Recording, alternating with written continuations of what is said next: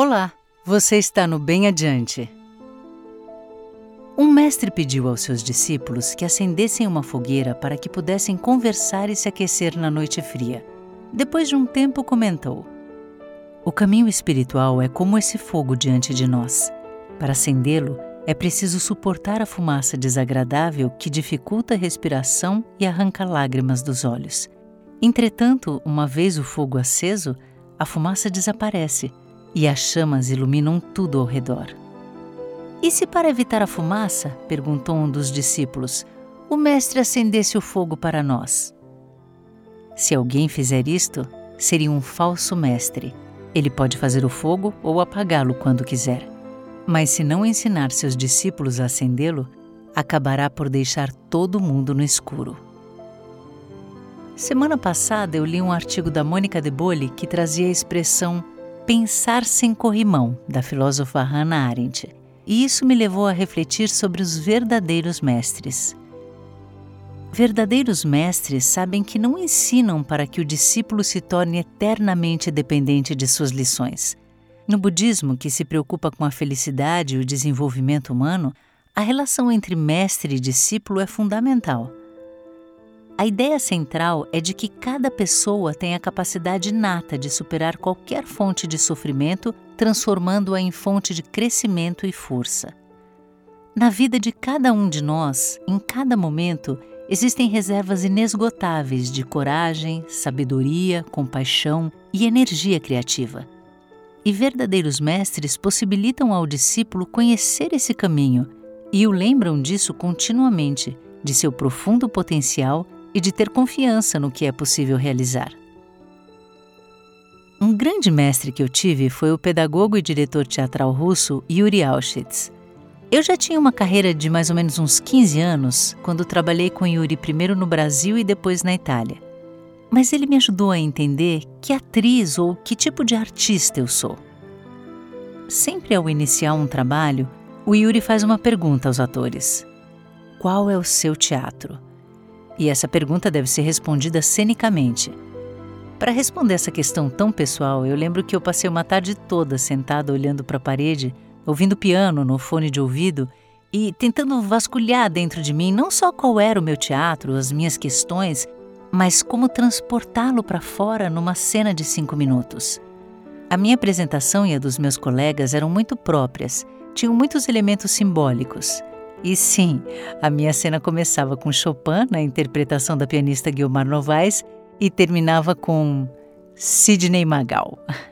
As cenas eram livres, mas no final, impreterivelmente, a gente tinha que encerrar dizendo: este é o meu teatro.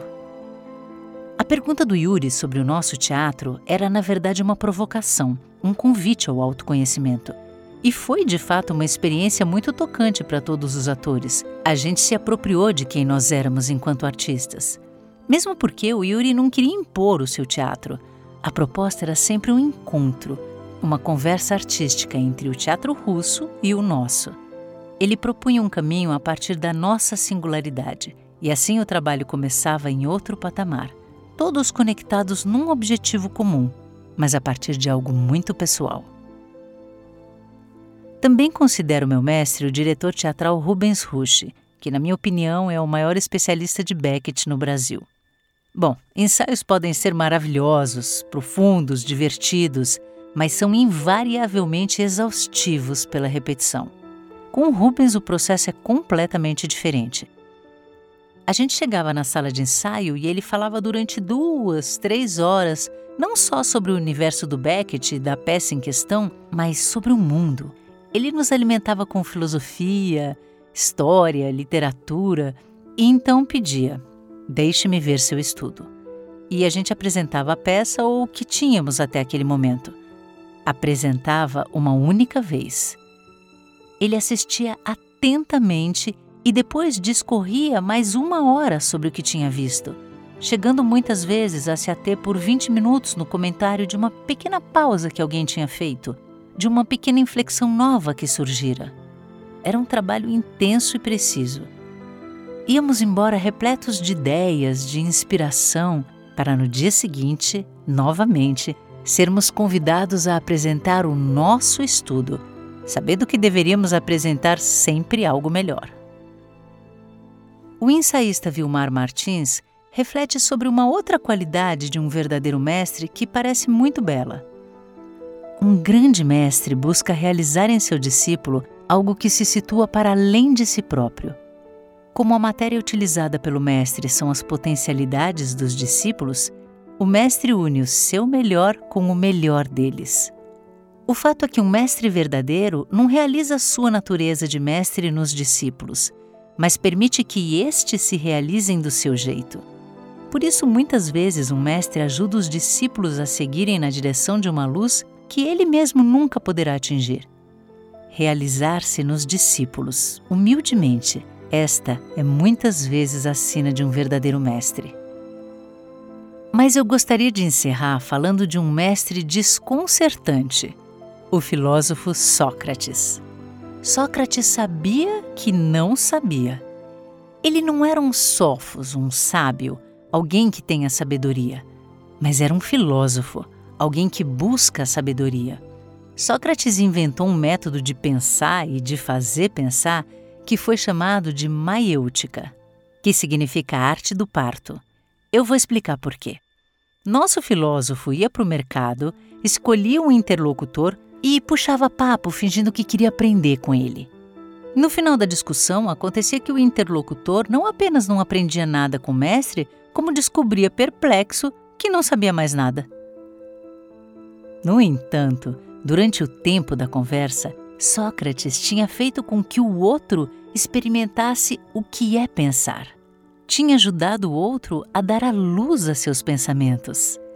Discutir com Sócrates não levava ninguém a encontrar a verdade, mas certamente abria espaço para que o outro externasse uma opinião. Uma opinião é um discurso que formula aquilo que aparece como verdadeiro para alguém. Não se trata de fantasia delirante nem de algo com pretensão a ser absoluto.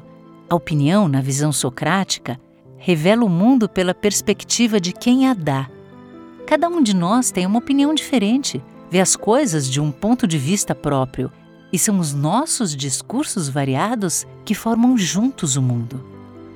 O pensamento para Sócrates tem também um caráter privado, mas não sozinho.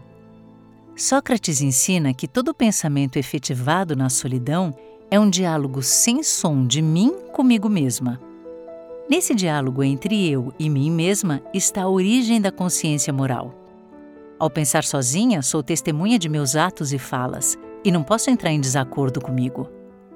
Provocar o pensamento nos outros não é algo inofensivo. Sócrates foi condenado pela cidade de Atenas.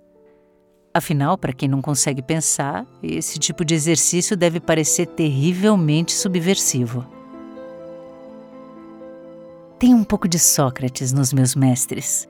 Eles, como artistas, prefeririam discordar do público do que de si mesmos. Eles também me incentivaram ao mesmo bordão que Sócrates leu na entrada do Oráculo de Delfos: conhece-te a ti mesmo. Talvez uma das tarefas mais árduas que existe. Mas a verdade é que só quem pensa por si mesmo pode conviver bem com os outros, pode construir um mundo comum. Obrigada por ouvir. E tenha uma ótima semana.